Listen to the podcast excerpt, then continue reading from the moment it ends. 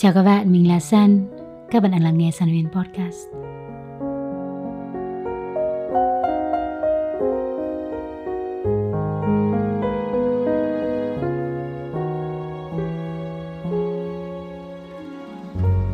Mấy hôm nay Sài Gòn mưa rất là nhiều luôn. San lại nghe thông tin bão về ở trên phía Bắc. Hy vọng rằng mọi thứ sẽ ổn. San nhớ là mỗi lần mà mình ở quê xong rồi bão về là đôi lúc mẹ phải chuẩn bị đồ ăn cho mấy ngày liên tục luôn ấy.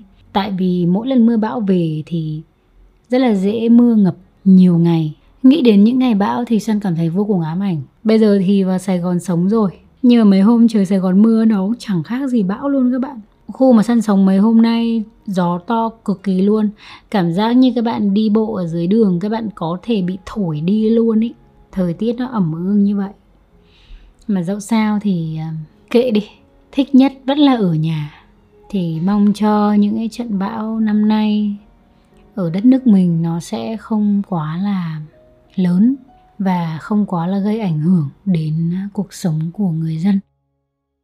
Ngày hôm nay thì san muốn được chia sẻ với các bạn một chủ đề thật ra là trả lời một câu hỏi mà các bạn đã hỏi san rất là nhiều sau khi mà video định hướng tương lai vừa được lên sóng ở trên kênh youtube San Huyên. Ở video đấy thì San có nói rằng là chúng ta nên theo đuổi đam mê hay là làm công việc mà chúng ta giỏi. Lựa chọn giữa cái chúng ta thích và cái chúng ta giỏi. Nếu như các bạn quan tâm đến việc hướng nghiệp hay là bản thân bạn đang cảm thấy hơi lạc lối trong việc định hướng cho bản thân, trong sự nghiệp thì các bạn cũng có thể lắng nghe video đấy một chút để biết đâu nó có thể là một sự chia sẻ với các bạn thì câu hỏi mà các bạn đặt ra rất là nhiều đấy chính là làm thế nào để có thể biết được mình giỏi cái gì? Đúng là follower của Sun không bao giờ làm mình thất vọng. Các bạn toàn đưa ra những câu hỏi rất khó để trả lời. Một câu hỏi mà đáng nhẽ ra là bản thân mỗi chúng ta phải trả lời, chứ không phải là đi tìm nó ở một người khác. Đúng không nào? Nhưng mà không sao san xin tiếp nhận những câu hỏi khó nhằn của các bạn và mình sẽ chia sẻ kinh nghiệm của mình trong việc nhìn nhận ra đâu là thứ mà mình giỏi như Sơn có chia sẻ thì mình lớn lên ở một vùng quê miền Trung, thành phố Hà Tĩnh. Một thành phố ven biển, không có quá nhiều điều nổi bật, không có sự phát triển mạnh về kinh tế từ xưa thì học sinh của nghệ tĩnh nói chung đã được tiếng thơm để chính là học giỏi, chăm chỉ. Và thật ra là nó cũng khá là đúng đấy các bạn. Tại vì ngoài cái việc học ra, bọn mình có biết làm cái gì nữa đâu các bạn. Không hề có gì gọi là giải trí hết đấy. Những ngày tháng gần đây thì có vẻ như mọi thứ cũng đã hiện đại hơn. Có dạp chiếu phim, có shopping mall, có nhiều quán cà phê hơn. Nhưng mà cái hồi mà kiểu năm 2010 đó, đó hồi mình còn học cấp 3 đó thì gần như chẳng có gì gọi là giải trí ngoài cái mấy cái máy internet ở ngoài quán net. Nhưng mà thực ra cũng không thể phủ nhận rằng là những người con của đất nghệ tĩnh họ có một sự chăm chỉ và có một nguồn năng lượng rất là mạnh mẽ trong việc gọi là thoát nghèo. Vậy nên là đi đâu thì mình cũng rất là tự hào vì mình là người con miền Trung và mình cũng rất là vui khi có rất là nhiều người anh em bạn bè người miền Trung cũng đang sống và làm việc ở Sài Gòn và họ cũng có những cái thành công riêng của họ. Và mình cảm thấy một phần do mình lớn lên ở miền Trung vậy nên là mình thích nghệ thuật. Mình không biết nữa, mình thấy ví dụ như là ở những cái vùng mà có dân ca rồi là có um, âm nhạc đặc trưng ấy thì thường là con người cũng sẽ có một chút ảnh hưởng. Riêng bản thân mình thì mình cực kỳ thích âm nhạc. Ngay từ hồi còn lớp 4, lớp 5 hay là hồi còn bé bé thì mình đã nghe kiểu Thúy Nga Paris by Night là do mẹ mình thích nên là cũng có rất là nhiều đĩa của Thúy Nga để nghe. Từ nhỏ là mình đã nghe những bài hát dân ca rồi là rồi là làm thơ. Làm thơ làm văn từ đấy nó cũng gọi là theo thời gian là mình mình cảm thấy là mình có khả năng trong việc viết lách, rồi làm thơ, rồi là nghệ thuật. Mình đã kể cho các bạn nghe câu chuyện mà hồi lớp 3 mình đã được đăng báo một bài thơ mà mình viết tặng mẹ nhân dịp mùng 8 tháng 3 chưa nhỉ? Đấy cũng là lần đầu tiên mình được hưởng một cái nhuận bút rất là lớn, Đấy chính là 70 nghìn. Với một bài thơ, mình mới chỉ 8 tuổi thôi. Và theo thời gian thì khi mà mình đến trường ấy mình nghĩ rằng trường học cũng là một nơi giúp cho chúng ta nhìn nhận ra được chúng ta giỏi cái gì. Thực ra thì không thể nào chỉ là ngồi ở nhà và suy nghĩ về một điều gì đấy thì chúng ta sẽ biết rằng mình giỏi, mà là bản thân chúng ta khi mà làm, khi mà được ở trong một hoàn cảnh, một cái môi trường thì chúng ta có nhiều chất liệu hơn để có thể khám phá ra được mình thích cái gì. Và đôi khi trường học không hẳn là cho các bạn mọi thứ về tương lai nhiều bạn vào đại học rồi cũng cũng làm trái ngành, trái nghề, nhưng mà mình tin rằng trường học là một nơi rất là tuyệt vời để cho các bạn một môi trường để các bạn được khám phá chính mình. Và trong quá trình mà mình học từ lớp 1 cho đến lớp 5 mình cũng không có nhiều ký ức lắm, nhưng mà hồi đấy thì mình nhớ là mình vẽ khá là đẹp, được thầy mang đi thi, kiểu, vẽ tranh giao thông cấp thành phố rồi cấp tỉnh, kiểu đấy đó.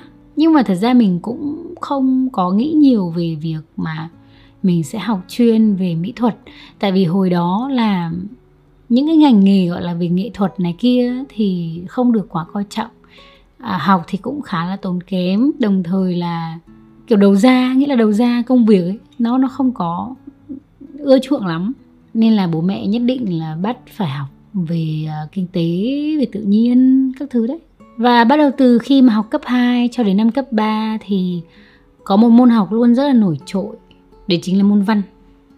Ở trong lớp ấy thì mình luôn là người được cô cầm bài và đọc trước tất cả mọi người và cô bảo rằng đây là một bài văn rất là hay.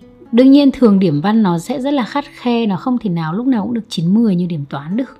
Nhưng mà so với môn toán thì mình sẽ phải cày bừa rất nhiều mình phải học cực kỳ nhiều luôn. Để có thể đạt được điểm tối đa thì với môn văn ấy, mình nhiều khi mình chả ôn cái gì cả mình cảm thấy là mình vào mút rất là nhanh luôn. Gọi là thở ra một cái là cái cái sự nghệ thuật, cái sự nghệ sĩ ấy một chút gọi là thi sĩ nó sẽ được thoát ra ngoài một cách rất là nhẹ nhàng, tự nhiên. Mỗi lần mình làm văn ấy thì mình cũng sẽ đọc hiểu cái tác phẩm trước để biết được cái ý muốn của tác giả mình chia sẻ là gì. Bài văn được sáng tác trong hoàn cảnh như thế nào đồng thời là mình đọc văn mẫu khá là nhiều để có thể xem cách mà người ta triển khai, dùng từ, lập luận như thế nào. Bản thân mình thì cảm thấy là mình không cần phải cố gắng nhiều. Thì môn văn lúc nào cũng được điểm cao và luôn đứng ở trong top đầu. Kể cả khi mà mình lên học cấp 3 rồi, thì điểm văn của mình vẫn rất là cao. Mặc dù hồi đấy thì lên cấp 3 bọn mình học lớp chọn toán và toán lý hóa là ba môn chính. Mình nhận ra rằng thứ mà mình giỏi là thứ mà mình không cần phải cố gắng nhiều như những thứ khác. Mà nó tự nhiên, nó sẽ có một cái gì đấy rất là dễ dàng, thoải mái. Các bạn không biết đâu, hồi đấy khi mà mình thi đại học toán lý hóa đấy, là mình phải học rất là nhiều luôn, đặc biệt là môn lý. Tại mình rất là ngu với môn đấy. Mà thầy giáo vật lý thì cũng không thích mình lắm, do mình cũng hơi điệu điệu đồ đó các bạn. Và thầy cũng không truyền được một chút cái cảm hứng nào cho mình để có thể học vật lý hết. Nhưng mà sau đấy mình nghĩ rằng là đây là tương lai của mình, đây là cuộc sống của mình, vậy nên là mình sẽ cần phải cố gắng thôi học khối A, hồi đấy thì làm kinh tế, mọi người đều nghĩ rằng nó sẽ là phát triển tốt và mở ra nhiều hướng đi hơn. Và mình cũng không phủ nhận điều đấy. Nhưng mà các bạn biết đó, sau khi mà San đã vào à, trường học về ngân hàng, học quản trị kinh doanh, tốt nghiệp ra, thì San vẫn quay về với công việc mà mình giỏi để chính là viết văn. Và đó cũng chính là công việc đầu tiên của mình sau khi ra trường nhìn chung, mình là một người con được à, bắt buộc phải học toán lý hóa. Tuy nhiên thì tâm hồn luôn ở bên mảng nghệ thuật.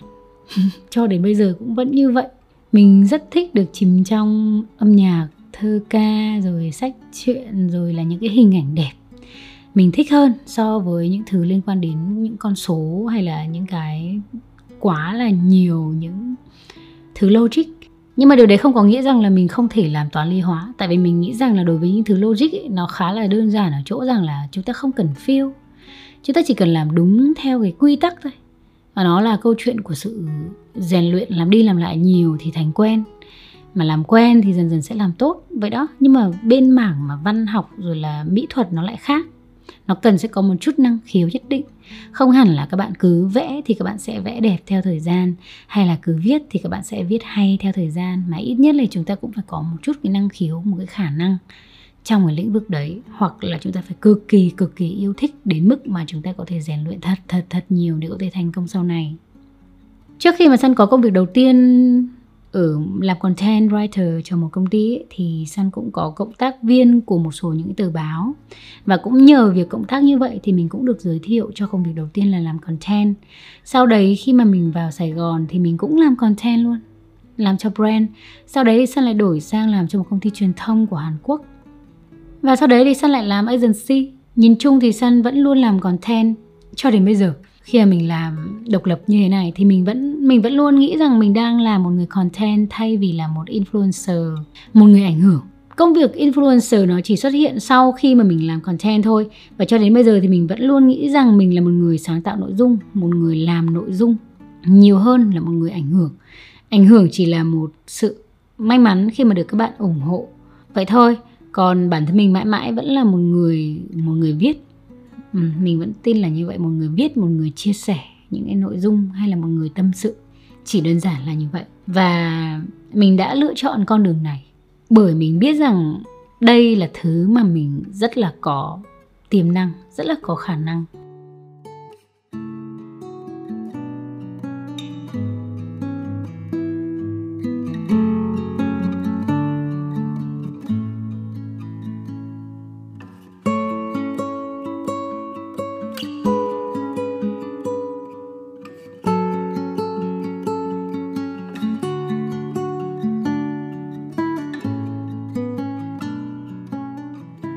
Các bạn hãy quan sát chính bản thân bạn trong một môi trường.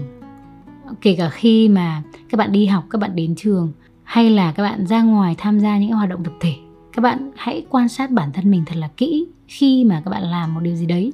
Các bạn được mọi người khen chẳng hạn hoặc là bản thân bạn cảm thấy là a à, tại sao mọi người lại khen mình nhỉ? Mình còn chưa cố gắng hết sức nhưng mà có vẻ như mọi người thấy mình làm tốt nó. Vì vậy nên việc các bạn thả mình vào nhiều môi trường khác nhau nó sẽ rất là tốt cho việc đi tìm câu trả lời rằng bạn giỏi thứ gì. Mình biết rằng là không phải ai cũng sẽ chủ động trong cuộc sống để đi tìm kiếm thứ mà mình giỏi. Chúng ta khá là bị động. Nhìn xung quanh thì san cũng cảm thấy rằng là nhiều người đang rất là mông lung với cả định hướng và cuộc sống của riêng họ. Vậy nên là càng sớm càng tốt, chúng ta cần phải thực sự chủ động trong việc hiểu bản thân mình nhiều hơn, biết mình muốn gì hay là biết mình cần phải làm gì. Nó đến từ việc bản thân các bạn trải nghiệm đầu tiên là qua những môn học ở trên trường, các bạn cũng có thể phân biệt được mình giỏi các môn xã hội hơn hay là các môn tự nhiên hơn. Các bạn giỏi âm nhạc hơn hay là thể dục hơn về thể chất chẳng hạn. Bản thân mình thì ngay khi mình học môn học về thể dục thì mình đã biết đấy không phải là điểm mạnh của mình rồi các bạn. Mình, nhiều khi mình chỉ vì môn thể dục thôi mà đã lỡ rất là nhiều những cái giải thưởng. Mình biết đó là một cái điểm yếu vô cùng luôn và để có thể khắc phục nó thì mình cũng cố gắng để tập thể dục thể thao nhiều hơn. Đặc biệt là bây giờ mình càng ngày mình càng cố gắng để tập nhiều hơn. Có thể nó không phải là cực kỳ xuất sắc nhưng mà ít ra thì mình có thể biến nó không còn là điểm yếu nữa. Nhưng mà cũng không cần phải tập trung quá nhiều vào điểm yếu đâu các bạn. Tập trung vào điểm mạnh đi. Điểm mạnh, điểm mà các bạn giỏi thì câu trả lời nó nó không thể nào đến từ người khác được. Bản thân San cũng không thể nào cho các bạn một cái công thức rằng là ừ à, hãy đi đến điểm a đi rồi là làm cái này đi rồi là các bạn sẽ biết bạn thích gì. Cái điều đấy rất là khó. Khi mà mình đọc những câu hỏi đấy mình cảm thấy nó rất là mơ hồ ở trong chính những người đặt ra câu hỏi. Tại vì rất là kỳ lạ khi chúng ta đi hỏi người khác rằng chúng ta giỏi cái gì. Bởi vì đấy là điều chúng ta cần phải tự khám phá ra chủ động khám phá ra. Bản thân San trước giờ chẳng ai nói rằng mình giỏi cái gì cả nếu như được điểm cao thì được khen thôi. Nhưng mà trong quá trình mình làm ấy, mình sẽ nhắc lại để chính là cái cảm giác khi mà chúng ta làm một điều gì đấy mà chúng ta không cần phải cố gắng quá nhiều, nhưng mà nó vẫn đạt được một cái kết quả nhất định và được công nhận. Có thể là được công nhận trong lớp hay là được công nhận trong thị trường lao động. Nhìn chung thì nó sẽ đưa đến cho các bạn cái cảm giác đó. Cảm giác bạn không cần phải cố gắng hết sức hay là cố gắng quá nhiều, nhưng mà nó vẫn tốt khi mà so sánh với những cái thứ khác thì đấy chính là điểm mạnh của bạn. Một số người điểm mạnh của họ là giao tiếp, là trò chuyện với mọi người, gọi là mồm miệng đỡ chân tay. Thường những người khéo ăn khéo nói thì cũng không cần phải làm lụng tay chân nhiều. Ngược lại thì những người mà ăn nói cục mịch, thẳng thắn quá và dễ mất lòng người khác thì họ lại hay phải tự lo mọi thứ, tự làm mọi thứ. Các bạn cũng có thể nhìn sâu vào tính cách của các bạn trong cuộc sống hàng ngày. Đôi khi nếu như bạn không thể nhìn được ấy, bạn có thể hỏi những người xung quanh xem cảm giác của bạn về tôi là như thế nào? Bạn cảm thấy tôi là như thế nào? Hoặc là San cũng có thể chỉ cho các bạn là các bạn có thể hỏi. San có thể chỉ một cách này rất là hay. Nếu như mà các bạn đang đi làm ở công ty hay là các bạn đang học ở trong lớp ấy, các bạn có thể làm một bảng khảo sát và các bạn nhờ những người xung quanh, những người thân cận của các bạn nhận xét về các bạn. Những câu hỏi như là, bạn thấy, bạn yêu thích điểm gì ở tôi?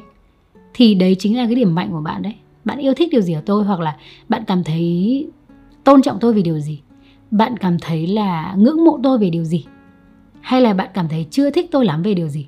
Nhìn chung thì chúng ta sẽ sẽ cần phải có những ý kiến khách quan từ bên ngoài. Nếu như chúng ta không thực sự biết rằng mình giỏi cái gì, thì đấy chính là những chia sẻ mà sân muốn trả lời cho các bạn trong câu hỏi là làm sao để biết mình giỏi cái gì? Và đương nhiên cũng có bạn nói rằng là làm sao để biết mình giỏi khi mà xung quanh luôn luôn có người giỏi hơn mình. Thì câu trả lời của sân đấy chính là nếu như các bạn cứ đi so sánh mình với người khác ấy, thì các bạn sẽ chẳng bao giờ bằng ai hết. Sự thật là như vậy. Các bạn nhìn xem cái list tỷ phú list mà người giỏi kiếm tiền nhất thế giới đấy nó còn thay đổi liên tục.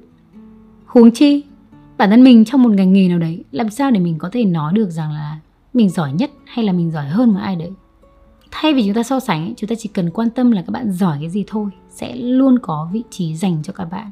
Có người làm sếp, có người làm nhân viên. Mức độ giỏi của mỗi người là khác nhau.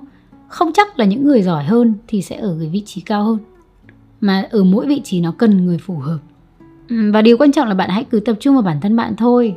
Không phải là biết mình điểm mạnh của mình nhờ vào việc so sánh với người khác, mà bạn chỉ nhìn vào chính bản thân bạn cách mà bạn đối xử với người xung quanh hay là cách mà bạn xử lý một bài toán cách mà bạn giải quyết một đề văn chẳng hạn. Khi mà bạn học ngoại ngữ chẳng hạn thật ra đúng là có những người có khả năng ngoại ngữ tốt hơn người khác. Có những người phải cố gắng rất là nhiều chăm chỉ cày bừa cả một năm thì mới thi được IELTS 6.5 nhưng mà có những người họ chỉ cần một hai tháng thôi là họ đã có kết quả đấy rồi. Thì câu chuyện là khi mà các bạn nhận rõ được cái điểm mạnh và điểm yếu của mình ấy, các bạn sẽ là người kiểm soát định hướng tương lai và sự nghiệp của các bạn. Đây là một điều rất là quan trọng. Bản thân dân khi mà làm công việc này, nó không hẳn là ngẫu nhiên đơn thuần, nó cũng có một chút sự tính toán trong đấy. Bởi vì khi mà mình còn làm ở công ty, lúc đấy mình cũng đã nhận một mức lương khá là ổn với mình rồi. Việc mà bỏ đi một công việc tốt để làm một thứ gì đấy mà hoàn toàn mơ hồ, nó không phải là tính cách của mình. Mình nghĩ rằng là mặc dù tính cách đôi khi hơi ờ, nghệ thuật, nhưng mà ít ra mình là một người thực tế. Và mình biết rằng là mình đi làm, mình phải kiếm được tiền và muốn kiếm được tiền, mình phải lựa chọn một cái gì đấy mà nó sẽ nó sẽ giúp mình có tiền ngay cả khi mình đang ngủ. Đó là lý do vì sao mình chọn youtube. Những cái video cũ vẫn được xem và lượt view của những video cũ rất rất rất là lâu, ngay cả khi mình ngủ thì vẫn có người xem video của mình. Và vẫn có người sẽ mang lại những cái lợi nhuận sau khi mình đã sáng tạo ra content phù hợp với họ. Thì nó cũng là một thứ rất là triển vọng. Và hoàn toàn mình không phải là ngu ngốc để bỏ dở một công việc, để đi ra một thứ mơ hồ khác. Đương nhiên lúc đấy mình chưa thực sự chắc chắn với công việc của mình, nhưng mà mình biết rằng là việc đổi content từ người viết chuyển sang một người nói thì nó cũng sẽ cần một thời gian rất là dài. Nhưng mà nhìn chung, nó cũng tương tự nhau, đều là chia sẻ content hết. Và trong quá trình mà mình trò chuyện và mình cũng nhận ra thêm được một điểm mạnh của mình trong quá trình mà mình kết nối với bạn bè thì thường mình là một người được mọi người rất là hay tâm sự và chia sẻ mọi người thích trò chuyện với mình và cũng thích được mình đưa ra lời khuyên hoặc chỉ đơn giản là muốn kết nối với mình.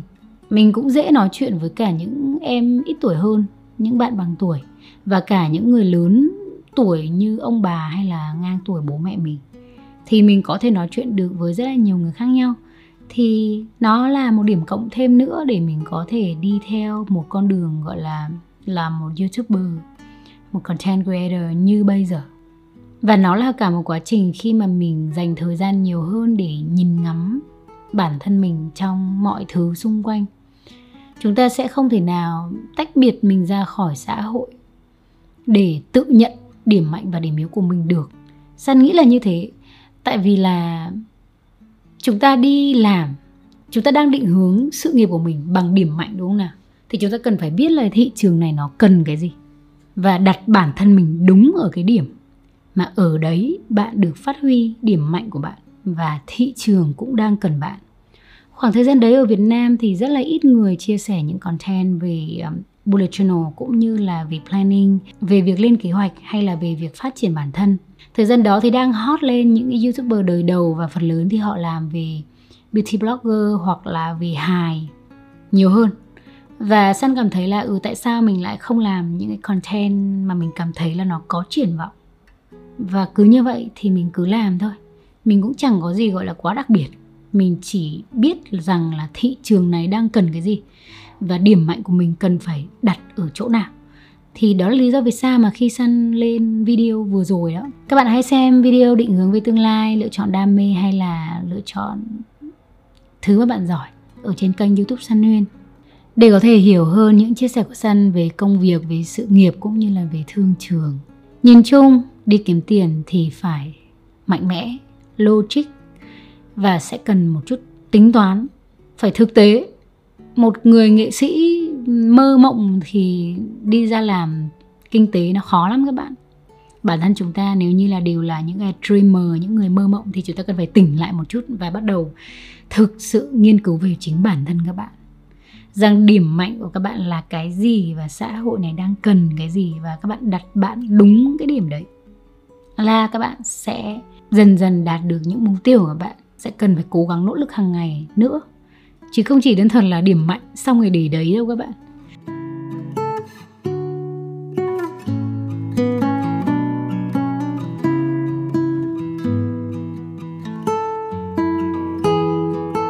Đôi lời săn muốn gửi tới cho các bạn uh, sinh viên khi mà các bạn còn đang phân vân rằng là ừ, mình nên đi học đại học hay không ấy, thì san vẫn tin rằng các bạn nên đi học đại học. Ở cái lứa tuổi 17 18 tuổi các bạn biết định hướng cho mình như thế nào đây? Bản thân bạn biết bạn thích gì hay là biết bạn có điểm mạnh gì hay chưa? Mà các bạn nghĩ rằng là các bạn có thể bỏ qua đại học chuyển sang làm startup chuyển sang kinh doanh ngay lập tức hay là chuyển sang làm tiktoker ngay lập tức? Thật ra các bạn có thể làm song song thì càng tốt. Nghĩa là vừa học vừa làm tại vì nếu như bạn là một tiktoker hay là một youtuber mà bạn có đầu óc kinh doanh nữa, thì bạn còn thành công hơn rất là nhiều luôn. Bạn có thêm đại học, có thêm những cái trải nghiệm của bạn. Nó sẽ giúp bạn rất là nhiều. Nó không lấy đi của bạn cái gì hết. Có chăng thì nó là thời gian, nhưng mà thực sự là những năm thanh xuân đại học nó vô cùng tuyệt vời với mình. Nó cho mình nhiều kỷ niệm, nhiều trải nghiệm và cũng nhiều cơ hội, nhiều môi trường để mình có thể hiểu hơn về chính mình các bạn hãy xem rằng đấy là môi trường để các bạn định hướng cho bạn để bạn biết bạn cần phải làm gì cho cuộc sống của các bạn. Còn nếu như mà ở lứa tuổi 18 19 bạn rất là hiểu bạn cần gì, bạn cũng rất là hiểu về thị trường lao động rồi. Bạn thừa biết mình nên làm gì, ví dụ như Bill Gates chẳng hạn.